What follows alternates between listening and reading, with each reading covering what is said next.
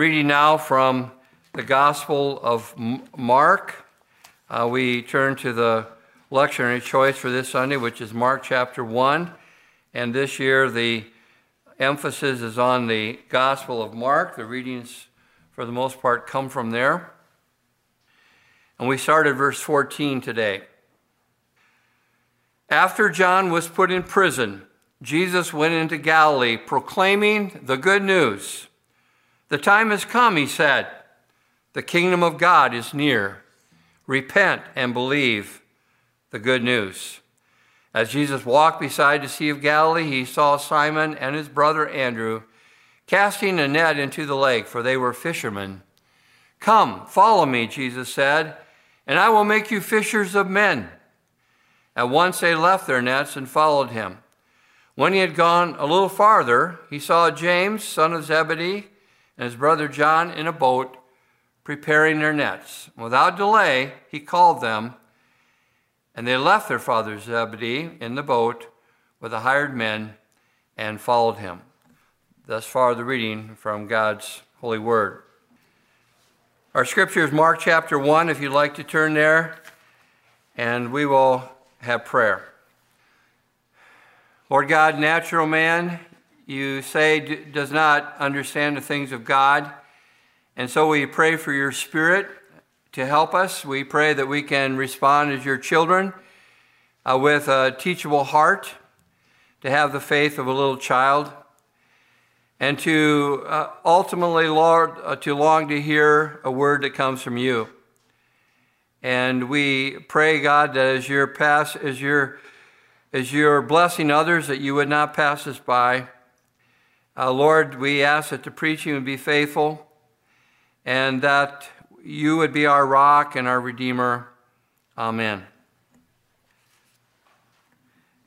Yeah, I love this uh, last hymn that we uh, sang. I, I think, in terms of my own life, when we uh, went away to seminary to Philadelphia, uh, to a place where I didn't know anybody, but I went on the basis of my correspondence with the seminary, my reputation, uh, that, that, I learned the, the reputation the seminary had and what I believed I, it could teach me.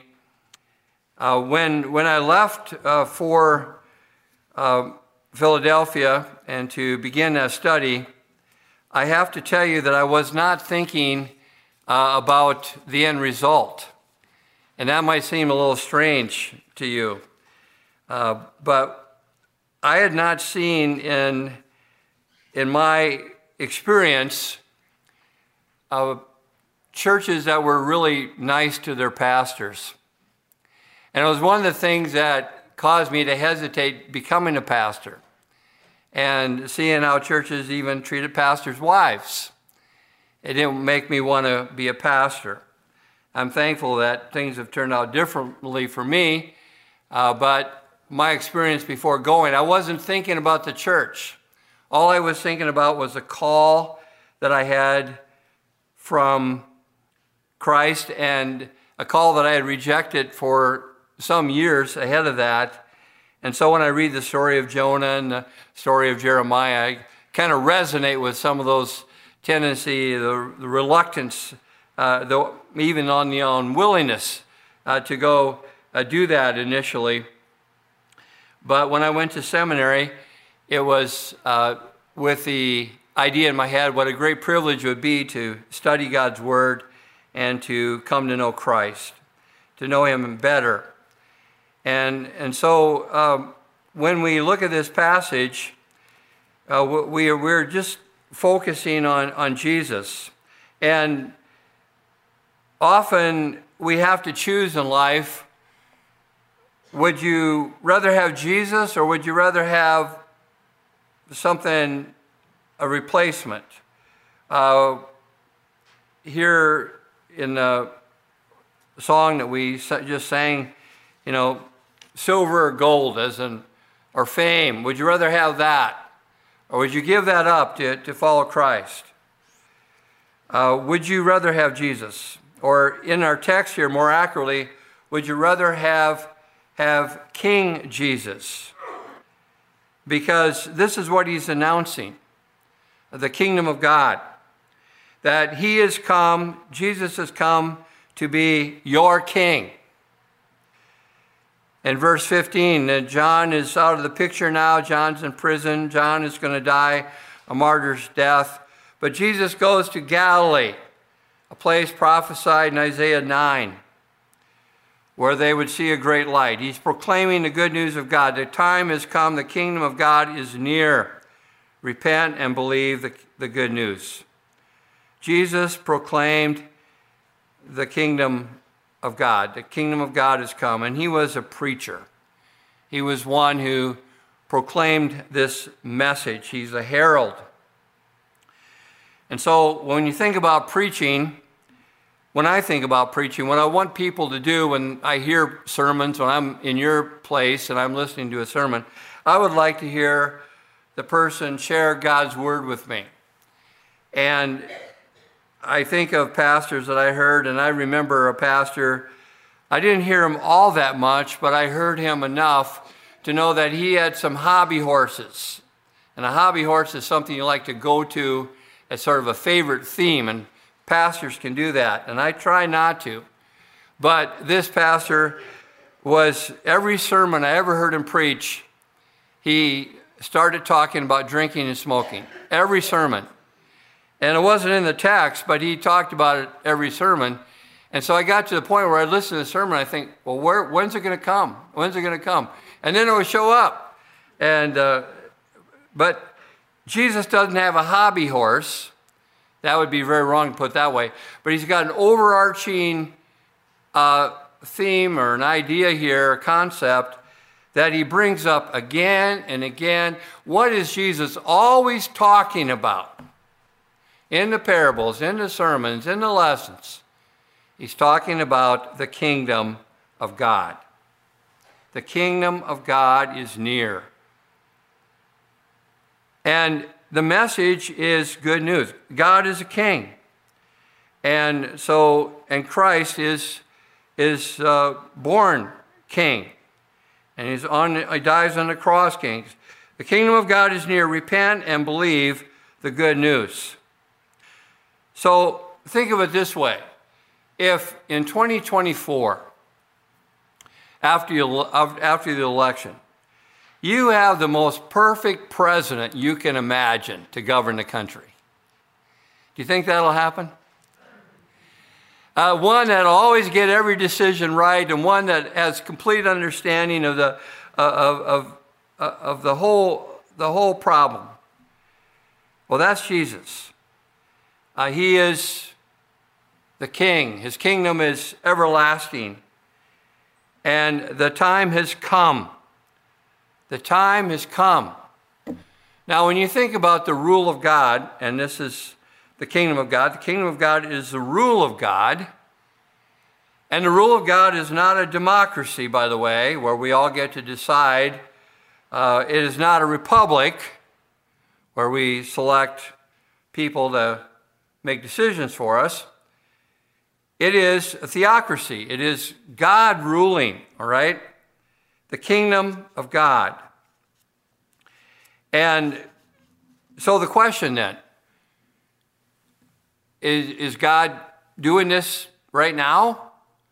Well, we would say we look at our world and we see death, we see sickness, we see all sorts of crime and corruption and problems and evil and um, violence and, and, and uh, sickness and thorns and thistles and problems at work. And, and we see all this and we, we know that this isn't heaven.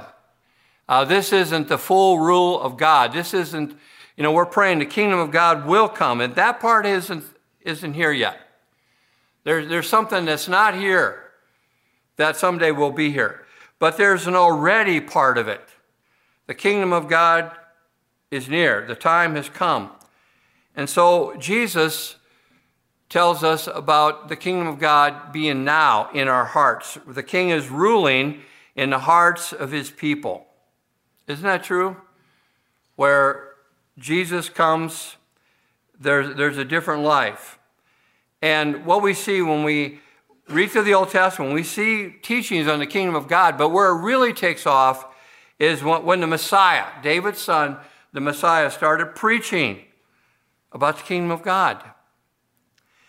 And this is really uh, the, the full blown picture of, of the gospel. And Paul summarized his ministry in Acts chapter 20, and this is a very important passage in Acts 20, where he sends for the elders of Ephesus to come to this port city of Miletus where his ship is docked, and he summarizes his message, his work at Ephesus with the elders. He said, You know how I ministered among you.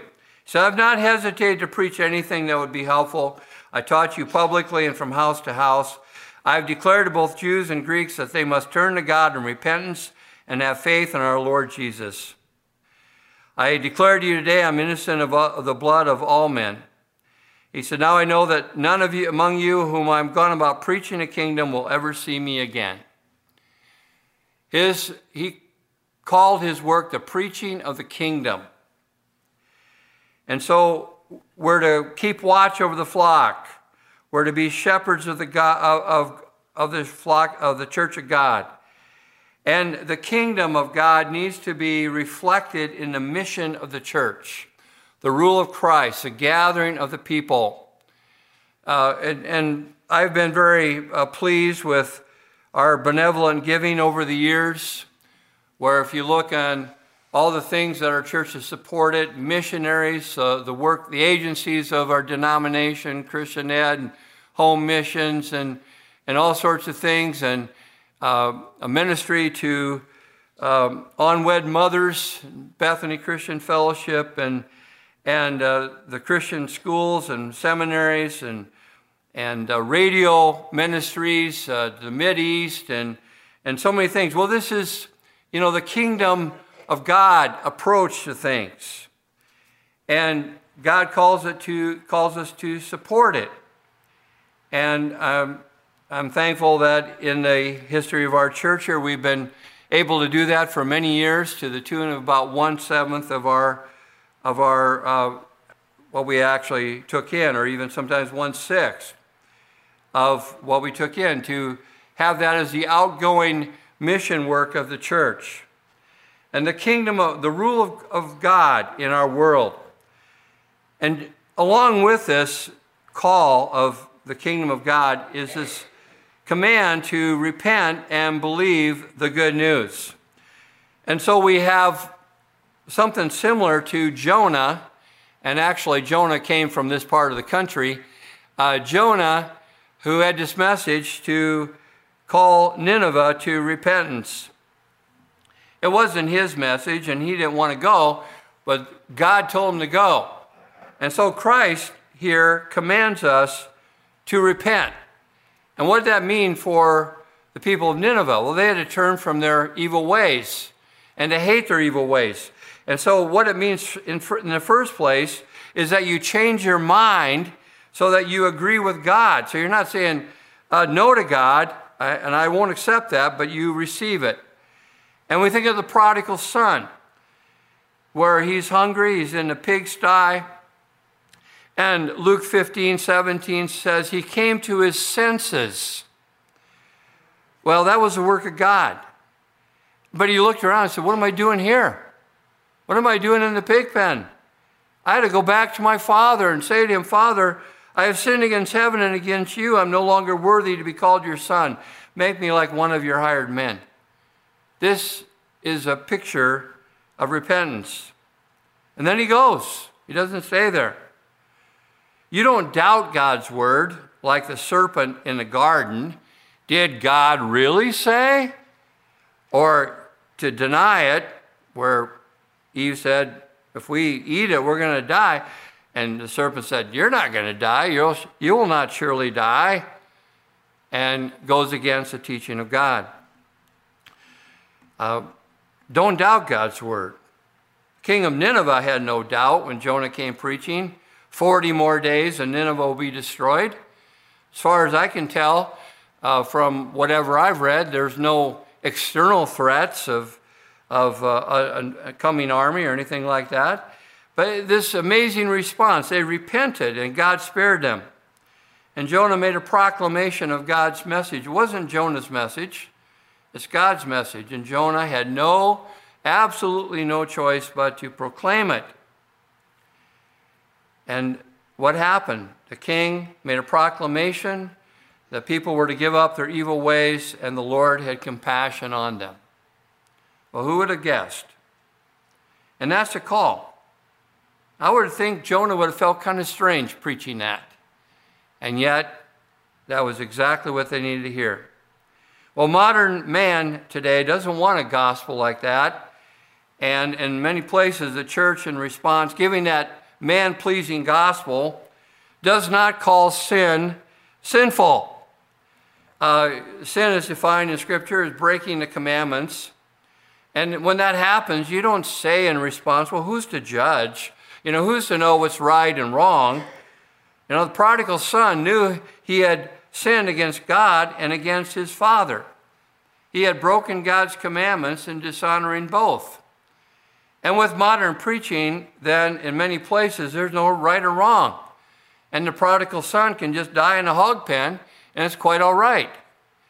Uh, one of the things that helps every preacher and, and helps anyone witnessing for the Lord is his teaching in Romans chapter 2 that the Gentiles who do not have the law, in other words, they don't know God, when they do by nature things required by the law, they are law for themselves, even though they do not have the law, since they show that the requirements of the law are written on their hearts.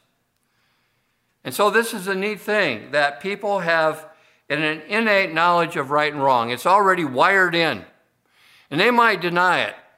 They might say, no, uh, uh, yeah, in, in, our world, you know, we've come to understand there's man and woman and all these variations. Uh, that's not in Scripture. Uh, but they know better deep down. And you can say, you can say to them, you know better than that, because they really do.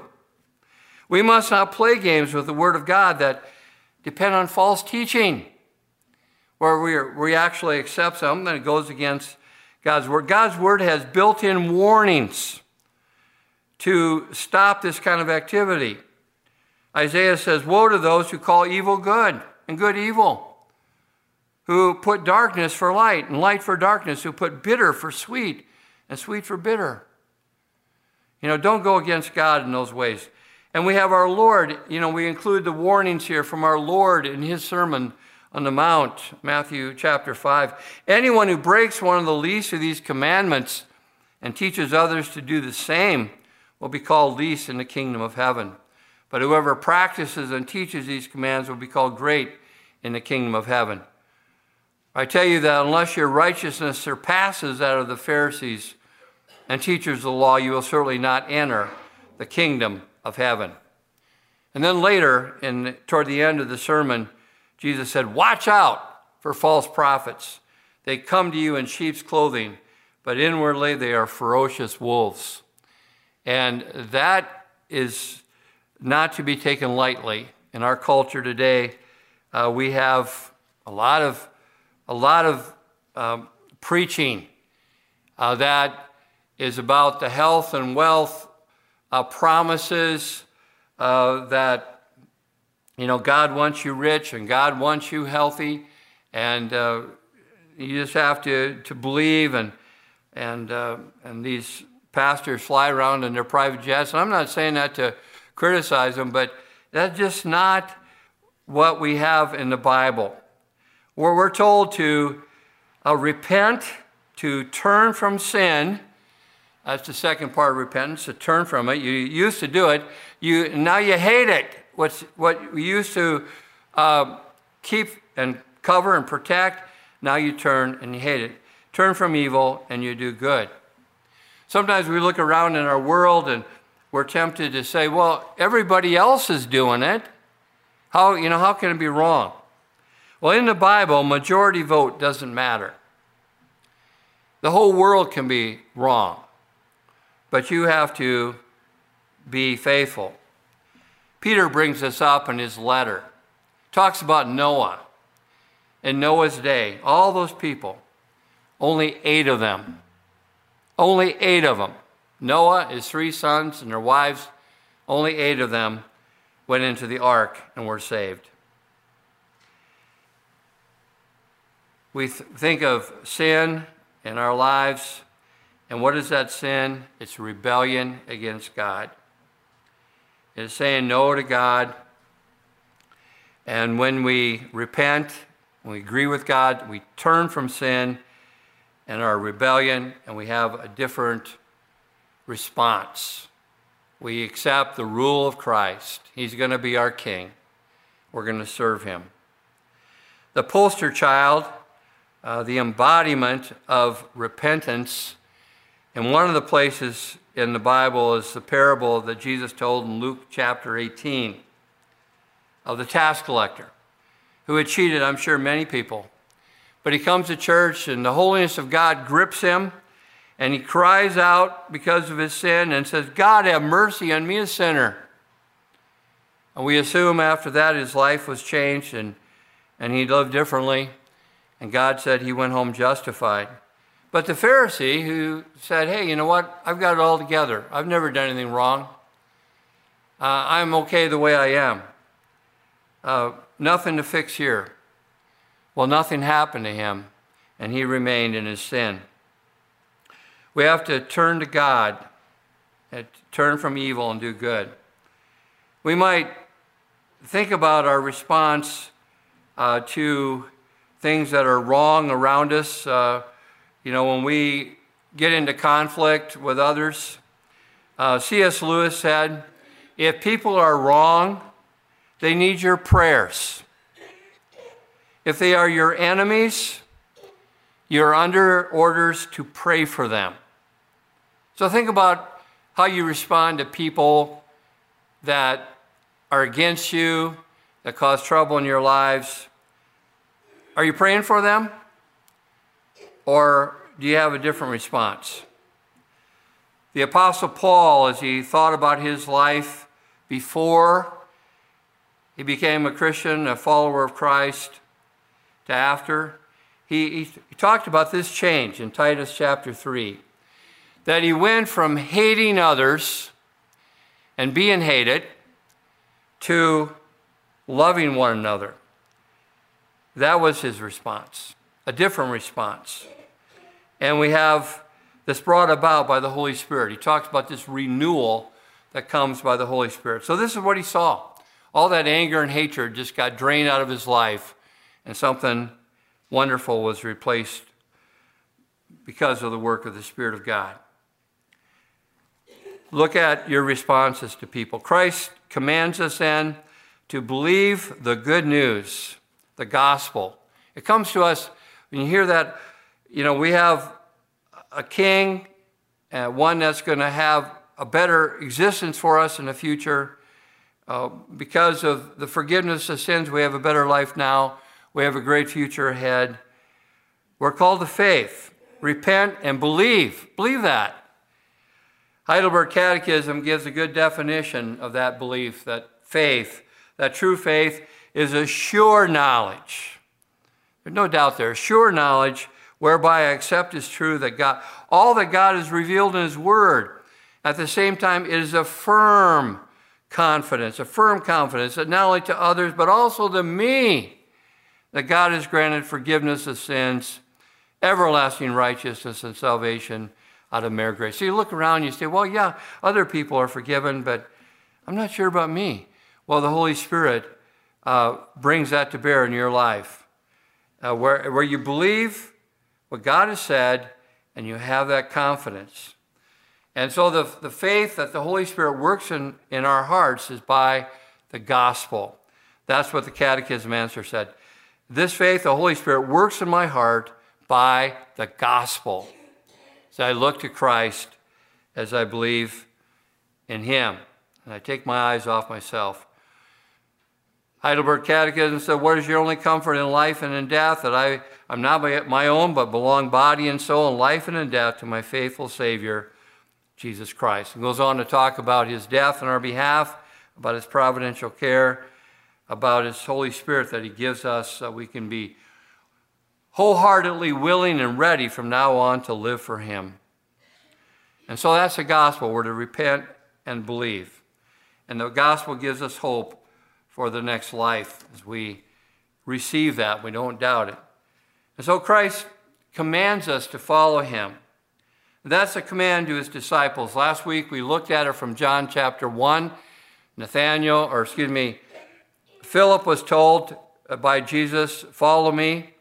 At the end of John's gospel, Peter's told, Follow me. That really sums up the, the, God, the disciples' call in, in John. And you think about how many people that you've ever met that you would want to wholeheartedly follow in everything. I would say not anybody, only Christ. And the promise to the disciples is, I will make you fishers of men. Something even more important than catching fish for their families' living. And uh, we see them in the Bible. There are like seven of them, seven fishermen that become disciples, but they're called by Christ. And later he's going to say, you, you didn't choose me, I chose you. They're called by Christ, and when they get that call, they, their response is immediate obedience. And that's the correct response. Not to hold back and say, well, that, that's going to cost me. No, immediate obedience, and it's going to be a costly obedience. And so the gospel really is the same today as always. And Jesus' commands uh, come to us with urgency. Uh, the time is now, repent and believe the good news. And so his disciples can sing. I hope you are able to sing. I'd rather have Jesus than anything this world affords today. Let's pray. Father God, uh, this call to be a disciple is so important, and your kingdom is so important. And it's such a privilege for us to be a citizen of that kingdom and to have our citizenship in heaven and to be praying that our king would return and this your wonderful kingdom would finally come to this world in its fullest form. Uh, we pray this would be our faith. We ask in Jesus' name, amen.